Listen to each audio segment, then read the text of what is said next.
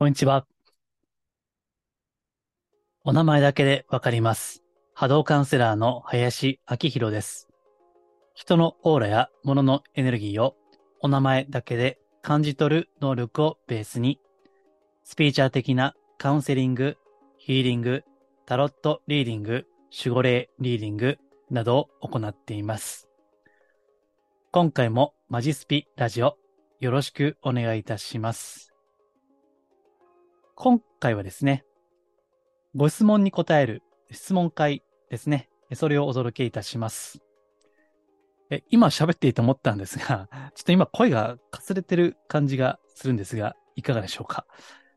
えさっきまでカウンセリングをズームでオンラインでやってまして、結構喋ったんですね。なので、もしかしたら若干声がかすれてるかもしれませんが、風邪ではありませんので、ご了承いただければと思います。えでは、本題に入る前にお知らせですが、えっと、こ、こちらですね、スタンド FM、まあ、最近何回か言ってますけども、スタンド FM というのを、この音声配信と同時にやってまして、まあ、今 YouTube でご覧の方は画面映ってると思います。えこれですね、あの、過去の音源を、もう3年ぐらい前のやつを順番にアップしてるんですけども、え、スタンド FM 限定で、まあ、深夜トーク、まあ、深夜ラジオ、今タイトルがごちゃごちゃになってますけども、えとにかく深夜に喋る、まあ、テンション低い状態で 喋るというのをですね、やってまして、えちょっとスピーチュアルとはまた違う内容ですね。もう本当にフリートークという感じですね。え例えば、えーここに書いてますけども、投資の世界について喋ったりとかですね。あと、えスピーチャルのお仕事ですね。えビジネスについて、ちょっと思うところを喋ったりとか。この本編では喋れないことをですね、この深夜ラジオということで、本当に深夜に収録をしています。ので、ご興味あればですね、概要欄にリンク貼っておきますので、このスタンド FM ですね、ぜひ、覗いていただければと思います。よろしくお願いいたします。はい。えーでは、本題に行きましょう。えっとですね、ちょっと一回これ、質問文を取り上げますので、一回画面の共有を停止して、でから、えっと、質問ですね。えそれをちょっと映します。はい。えー映ってますかね今、質問。今日二つ取り上げるんですけども、えーちょっとご覧、YouTube の方であればご覧いただいているかと思います。えー他、ポッドキャストでお聞きの方は、あの、耳だけ傾けていただければ大丈夫ですので、まあ、もし詳しくご覧になりたければ、YouTube を覗いてみてください。はい。えーでは、ご質問の一つ目ですね。えーこれはちょっと前にいただいたご質問ですね。では、質問文からお読みします。スピーチュアルの真髄はシンプルなはずなのに、理解しようとすると自我が邪魔します。今にあることについて深く考えると、どうしても過去の経験や知識を総動員してしまいます。座禅を組んだり、林さんのヒーリングを受ける時間が今にある状態に近いのかなと思いました。私たちがこの時代を作る大いなる流れの中で一粒に過ぎない、まあ大河の一滴みたいな感じですね。えーその一粒に過ぎないのだとしたら、なぜ人間には自我があるのでしょうか。でも、エゴがあって混沌としている世界だからこそ、愛や祈りがより一層清らかなものになるのか、人生を大いなるものに委ねることができたら楽に生きられそうですね。なんだかまとまりのない文章になってしまいましたが、林さんが波動で感じることができるのは、相当悟っていらっしゃるというか、物事を俯瞰的に見ていらっしゃるからだろうなと、改めて思いました。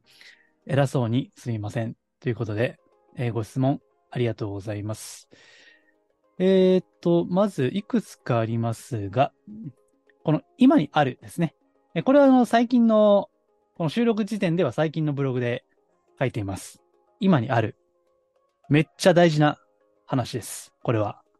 ただし、理解するのはそんなに簡単ではありません。まあ、なぜかといえば、今にあることができれば、まあ、おそらくは、スピーチャル業界でよく言われる、覚醒ですね。まあ、悟りと言ってもいいですけども、まあ、それだと思うんですね。で、ちなみに、えっと、この初めのきっかけはですね、えースピーチャル業界で、まあ、時期にこれまた音声で喋ると思いますけども、業界の中で世界的な有名な人がいらっしゃって、エックハルト・トールというとですね、まあ、トーレと言ったりもするんですけども、エックハルト・トールという方、まあ、業界では有名ですね。えーこの方の著作の中に、悟りを開くと人生はシンプルで楽になるという本があるんですね。まあ、これあの、日本語のタイトルがちょっと間違いというか、ちょっとね、誤解がありそうなタイトルなんですけど、英語の方がいいんですね。英語は The Power of Now。The Power of Now。この英語の方がぴったりきますね。しっくりきますね。え悟りを開くと人生はシンプルで楽になる。まあ、これは間違いとは言いませんけど、誤解が多分にある恐れがあるので、あまり使いたくはないんですね。で、ここで今にあるということをしきりに言ってるわけです。はい。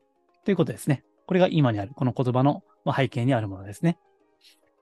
で、え先にですね、ちょっと枝の部分からお答えすると、えーっと、林さんが波動で感じることができるのは相当悟っていらっしゃるというか、っていう話ですね。これはね、違うんですよね。私は別に悟ってはいないんですね。まあ、時々、あの、悪口と言いますか、言葉が汚くなるのはね、まあ、悟ってない証拠ですよね。まあ、俗っぽくやりたいので、もうそういうふうにやってるわけですけどね。あの、霊能と霊覚っていうんですね。こういうのは、霊能と霊覚ですね。霊能というのは霊能力の霊能ですね。そして霊覚の覚は人格の覚ですね。え、勘違いしがちなのは、霊能力があると人格的に素晴らしい、まあ、つまり霊覚が高いというふうに勘違いをするということですね。え、これは違うんですね。え、似て非なるものですね。だから、わかりやすく言えばどうでしょうね。筋肉がすごいからといって人格が優れているわけじゃないと。わかりますよね？これ、これを言うと。筋肉があって運動神経抜群だからといって人格まで優れているとは限らないということですね。まあ、時折スポーツ選手の不祥事ありますよね。あるいは、例えば、うん、まあ、業界は言わない方がいいか。ね、その腐敗ね。その業界団体の腐敗ですね。まあ、これは時々ワイドショーでも取り上げられたりする内容かなと思うんですけども、いくら身体能力が優れているからといって、心的、まあ、心ですね。あと魂まで優れているとは限らない。ただ、人間というのは、その、まあ、特にこのスピーチャル系ですね。普通の人ではできないようなパワーをする人がいると、この人はすごいと勘違いしてしまうわけですね。まあ、これは自戒を込めて言ってますけども、えー私が見ていると、いくら霊的な能力が優れていたとしても、だから、まあ、私も冒頭で、えースピーチャー的なヒーリングというふうに言ってますけどね。この能力がいくら優れているからといって、人格的に優れているわけではないということ。まあ、これはあの、新興宗教の教祖とか開祖ね、えーそれを見ればわかるんじゃないですか。ね。まあ、これもあまり表ではね、こういう名詞は出しませんけども、新興宗教の教祖ですね。まあ、何人もいると思うんで、見てくださいよ。必ずしも人格的に優れているとは限らない。いや、むしろその逆、ね。もう獣じゃないかというね。えーそういったこともあるわけですね。まあ、ですので、霊格、まあ、人格ですね。えーそれを高めていって、で、その副産物として、霊的な霊能ですね。それが出てくるというのが無理のないやり方なんですね。まあ、私もね、変人ですから、オーラが見えたりね。まあ、場合によってはその過去性的なものを見たりとか、守護霊リーディングなんてね、やってますよね。まあ、過去も音声配信で10個ぐらい出していますけども、そういったことができると、この人はすごいということでね、言われたりもするんですよ。ただね、そんなことはなくて、えー私自身もただの人間ですね。だから、私は運動神経ゼロなんですよ。逆にね。うん。だから私から見れば、運動神経抜群な人はね、本当にスーパーマンですよ。本当私、あの、子供の頃、体育の授業で、どんだけ劣等感を覚えたか。走るのも遅いですしね。クラスで下から2番目か3番目ぐらいですね。まあ、もっと遅いやつがいるわけですよ。ね。一人だけいるんですよね。めっちゃ太ってるやつがね。あるいはちょっと身体にね、まあ、その、障害を負ってるような子ですね。だから、まあ、ある意味では、うん、特殊なわけでしょ。でも、ノーマルの中では私は一番足遅かったんですね。ただ、言うなれば人間は霊的な存在ですから、走りが速いとかね、将棋が得意とかね、なんか、絵とか、あ私絵、も描けないんですよ。本当もう全く絵心ないんですけどね。だから、時折あの、心理学系のワークショップ行ったらね、お絵描きをする時間があるんですね。本当もう勘弁してくれって感じなんですね。そういう時はね。まあ、ですから、私はまあ、奇形的に、うん、奇形的に霊的な能力が、まあ、飛び抜けてね、発達はしてるけど、その絵心とか身体能力はもうめちゃくちゃ低い。けど、その一点をもって、この人は人格も高いというふうに勘違いはしないことですね。はい、これは気をつけてくださいね。はい。えー、では、えー、今日の、また、このメインですけどね。人間にはなぜ自我があるのでしょうかということね。まあ、これは難しいですね。いや、私自身も何でかわかんないですね、これは。うん。ただ、まあ一つですね、好きな言葉があってね、このなぜ人間は人間を作ったのか、あ、神は人間を作ったのかということね。そうすると、まあ、非常に単純なんですけども、こういった、まあ、答えというか、例えですね。これが個人的にはしっくりくるわけですね。それは何かというと、個人でたった一人で夕食をとっているのは楽しいですか？たった一人で食事をするのは楽しいですか？そうじゃないでしょ？誰か一緒にいた方が楽しいよね、という話ね。まあこれは一人が好きな人は除きますよ。そういったのはね。基本的には一人で、まあ例えばですから、まあ高級なね、レストランとかフレンチとか、ね。まあ確かに、まあ、銀座の寿司でもいいですよ。美味しいかもしてない。一人で行けばね。ただ、それを分かち合える知人、友人、家族が二人、三人、四人といれば、もっと楽しいよね、という話ね。まあ、いろんな説があるんですけど、私はこの例えが非常にしっくりくる。まあ、わかりやすいわけですね。で、もっと難しく言えば、神も孤独なんだと。うん神は自分で自分のことがわからない。だから自分の分身を作って、その分身たちにね、いろんなこの地上での経験も含めて、まあこの地球だけが生命活動の場ではないですから、まあ、いろんな星々、あるいはいろんな次元ですね。まあ、異次元、パラレルワールドと言ってもいいかもしれませんけども、そこでいろんな経験をすることによって、その、まあ、神様というのはね、あ、こういう経験もある。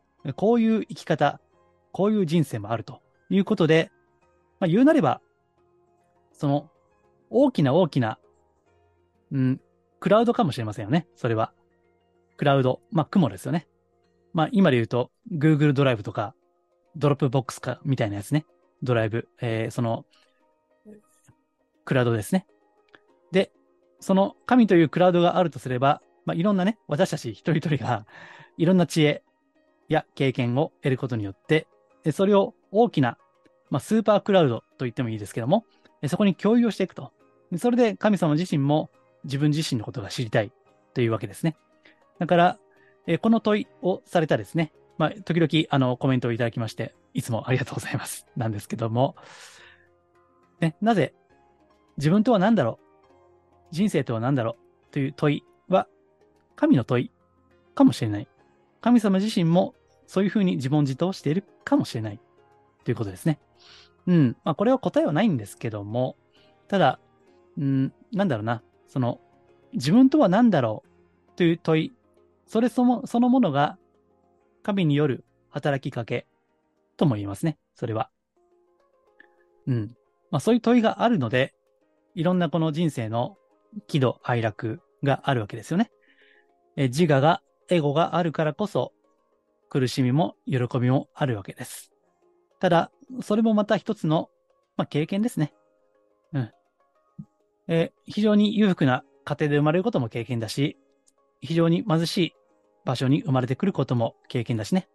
まあ男とか女とか、まあそれももちろん経験ですよね。うん。まあなんか知らんけども、まあそういうことをしているわけですよ、私たちはね。で、なんか知らんけども、一つの経験や体験をしたとき、何か知識を身につけたときですね。その、知る、喜びというのがあるわけです。成長もそうですね。見えないものが見えるようになった。わからないことがわかるようになるっていうのは幸せですね。まあ、ですから、年を取るということを今の時代においては否定的に見ますよね。えアンチエイジングとか、あるいは老害なんてね。まあ、そういった言葉もあるぐらいですよ。ただ、個人的には知識や経験を重ねること、えつまり年を取ることによってえ、もちろん諦めることも増えてくるだろうけども、うん、知恵が豊かになっていくっていうのは、私はまああんまりね、メジャーではないと思いますけども、年を取る一つの楽しみですよね。うん。私も日々いろいろ勉強してるわけですけど、こうして重ねていってね、あと、まあ、もし20年後、30年後生きていれば、まあ、どんな経験があるのかなということは楽しみですよね、それは。まあ、それが意味があるかどうかというよりはわかりません。それはね。まあ、もしかして意味はないのかもしれない。単に宇宙はまあこれも戯れって言うんですよね。うん、あの、ヨガかな、インドかな、あっちの方の文献読むとね、宇宙というのは壮大なお遊びだと。ね。そういった言葉もあるんですよ。だから、本質的にはそこに意味はないのかもしれない。けども、まあ、意味があるとかね、ないとか、まあ関係なくね、やっぱり生きている彼には何かしらの体験をして、まあ悔いのない、まあ、人生を送りたいなということですね。うん。まあそのまあ、ちょっと話がね、それますけども、なぜ、なぜ人間には自我があるのかっていうのは、人生の意味を問うてると思うんですね。一つは。うん、そこに、これが答えだっていうのは、このスピーチャルだったり、宗教だったり、ね、いろいろ答えがありますけども、えー、それらは仮説なんですね。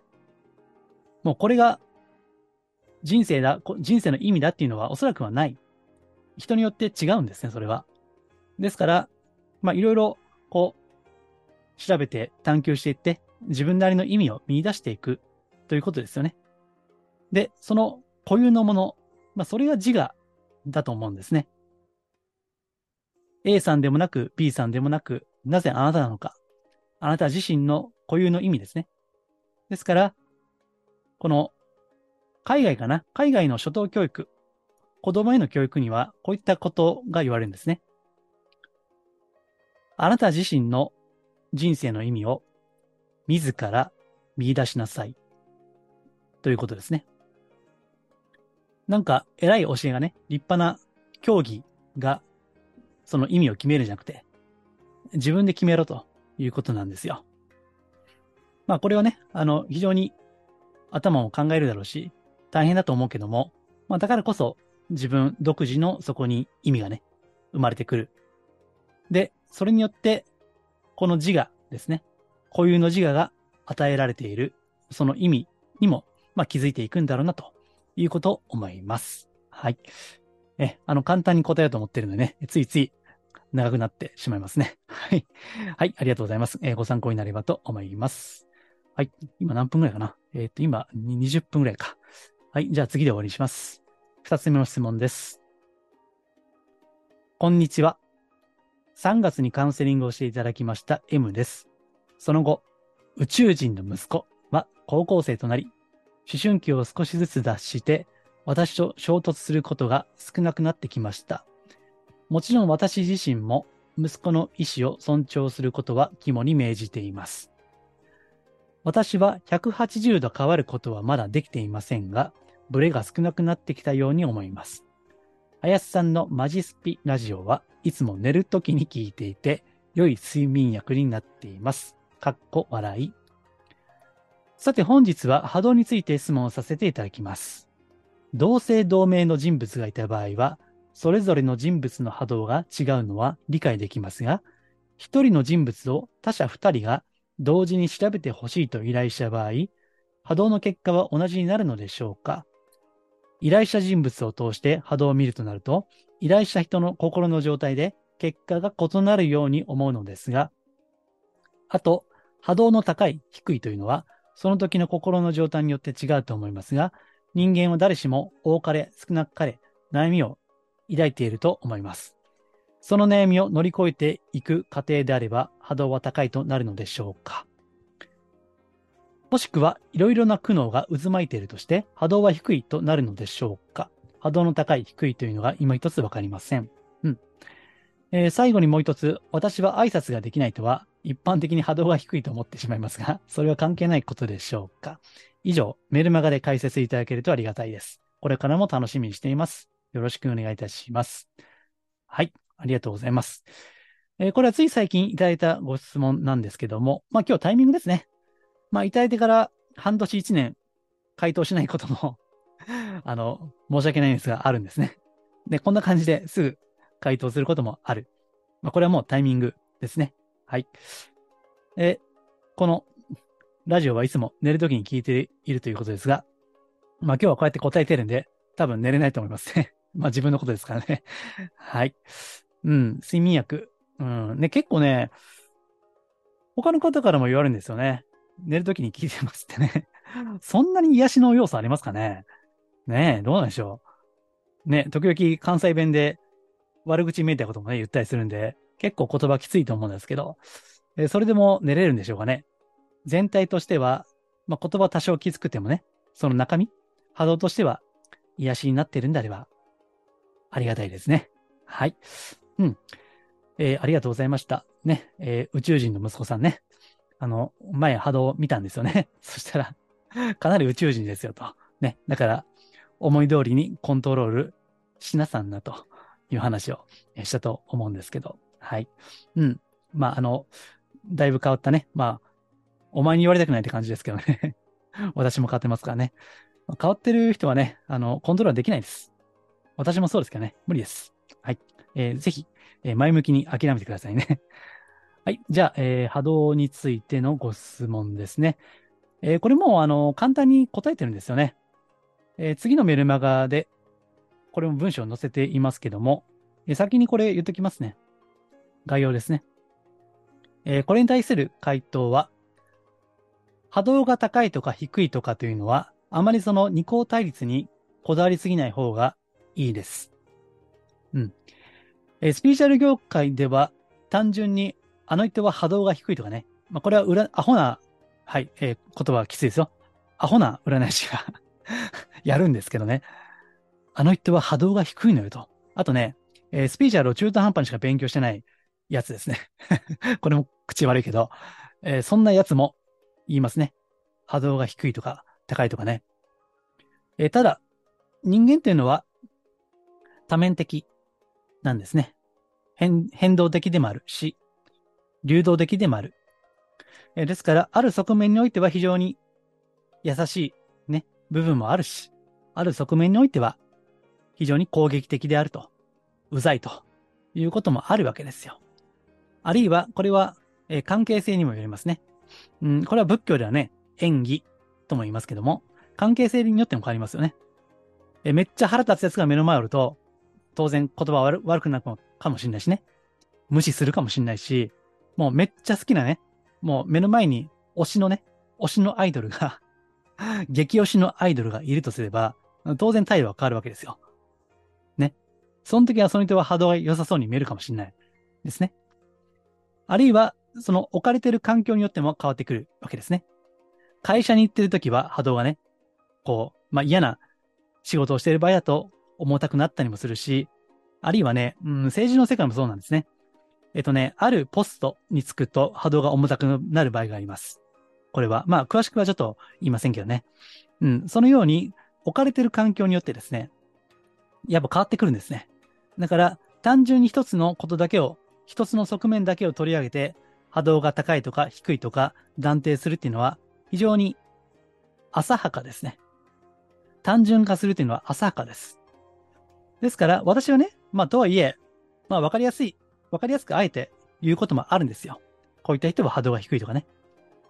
ただ、あんまりまあ、固有名詞としてはそんなに言わないけども、まあ、ただね、あの、そんな人の中においても、その波動というのは何を見てるかなんですね。いろんなオーラのレベルがあるんですね、人間には。だから、どんだけ悪魔みたいなやつだっても、その、心の魂の奥の奥の奥には、光があるんですね。それは。もちろんその表には出ないですよ。どうしようもなく悪魔みたいなやつとか、ね。まあ、殺人鬼みたいなやつがいるとしましょうよ。どう考えたって擁護できないですよね、それは。人を殺したりね。大きな罪を犯したり。だから波動は重たいんです、それはね。ただし、まあ、どんな人の中にも、仏性とも言うし、神聖ですね。まあ、神の性質があるわけです。だから、あまり単純化してはいけないし、うん、人を見るときに、まあ、性善説的に見るのか、性悪説的に見るかっていうのはありますけども、まあ、これは場合によりますよね。うん。人を見たら、泥棒に思うときもあるかもしれないし、人を皆神と思えということだってあるかもしれない。ケースバイケースですから、あんまりこう、一面だけを見て波動が高いとか低いとか見ない方がいいですね。えー、あとですね。うん。あの、私みたいな、さっきも言いました、霊能ですね。霊能を持ってる人間は、あの、一人がね、その人によって個性がそれぞれありますんで、見方が変わる時があります。それは。これはね、前もどっかで答えたかもしれませんけども、違うんですね、それは。ただ、重要なことは、どういうものの見方をしてそうなっているのかということですね。え例えば私がこの A さんという人は波動が赤いと、オーラが赤いですよと言った。そしてもう一人の霊能者とか占い師は、この人の A さんの波動は青いですよと言った。これ全然違うじゃないですか。それは。どうすんのかと、それは、そういう時ね。その時は、私にとって赤色というのはどういった感じで見えているかということを見るんですね。で、もう一方の人が青と見ているのは、どういった背景があって青と見てるかですね。だから単純に、単純にですよ。オーラの色、カラー、波長だけじゃなくて、そう、その背景ですね。それまでちゃんと聞くっていうのが大事です。で、私は、あの、単純に赤色とか青色とかね、緑色とかいろいろありますけども、単純に色だけを言うことはないです。なぜこうなのかっていう話をします。こうだからこうなんですよと。ちゃんとね。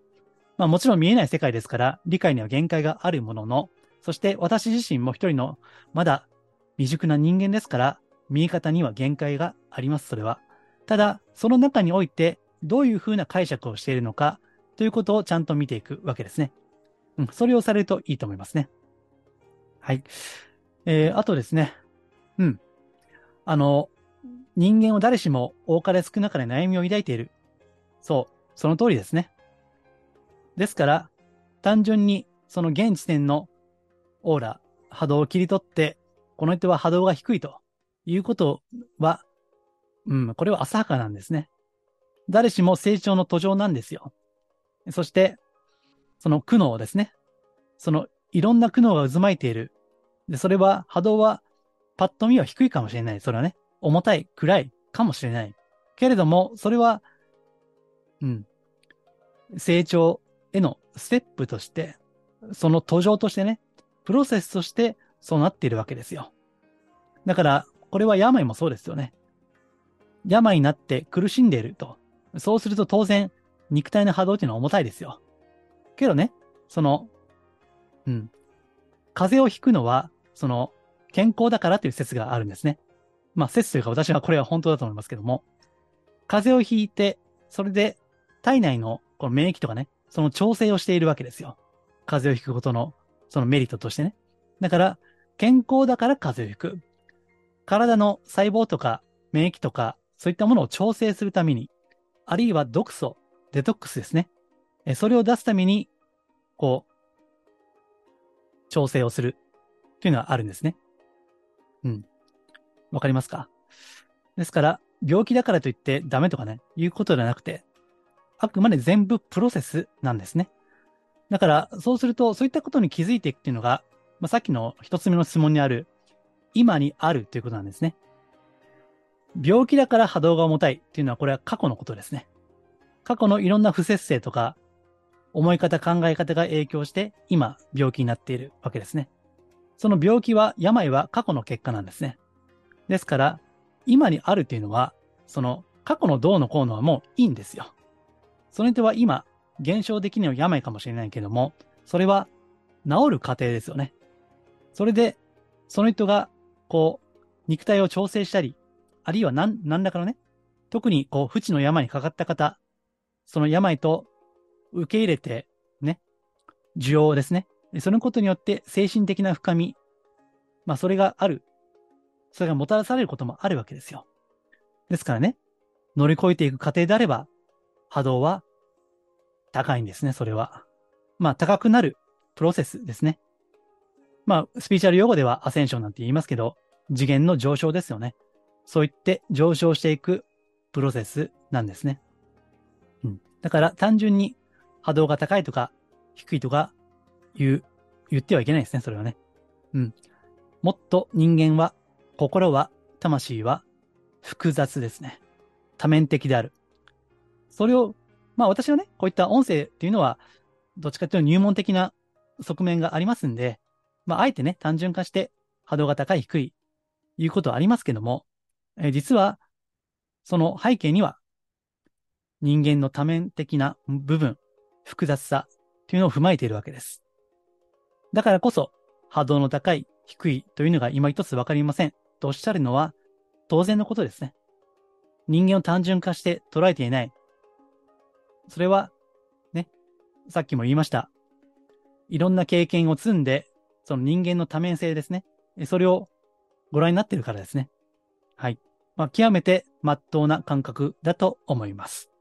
そういったことを大切にされてみてください。はい。では、ご質問に対する回答はこんな感じですね。はい。ご参考になれば幸いです。えー、あとですね、これあの、ちょっと雑談ですよ、ここからね。あの、もう、ここで話終わりますんで、もう、もういいやという方はここで聞いてください。え、ここから雑談です。え、これ実はですね、あの、可能だったら文字起こししようかなと思っていて、ね、今、実は違うあの、ソフトを立ち上げていてですね、これ収録と同時に、文字起こしのソフトね、初めてこれやってるんですよ。で、まあ前からやろうと思ってたんですけど、あの、まあ、先延ばしになっちゃいましたね。ただ、いつまで先延ばしても難しいんで、もう、えいっと、さっき買っちゃったんですよね。で、買って、使い方わからないまま、なんか適当に立ち上げてやってるんですね。まあ、もしうまくいけば、文字起こしを、まあ、どうですかね。ちょっと、後で、うん、後になるかもしれませんけどね。とりあえず動画アップして、後で入れる、追加で入れるかもしれませんが、まあ、そんな感じでですね、私も慣れないことをね、やっているわけです。はい。まあ、ただ、動画だとね、やっぱり文字で見れた方が、まあ、いいに越したことはないですよね。なんで、まあ、その辺はちょっと可能な範囲で工夫をしていきたいなというふうに思っています。はい。えー、以上、雑談でございました。このマジスピラジオは、真のスピリチュアル、また脱お花畑スピリチュアルをテーマにお届けしています。えー、これをですね、メルマガでご質問いただいたんですね。さっきのご質問ねえ。ですから、そういったメルマガにはですね、ご質問いただければ、全部じゃありませんが、まあ、こういった感じで回答することもありますので、あと、ブログでは言えないような話もしていますので、よければ、私のホームページ、マジスピからご登録いただければ幸いです。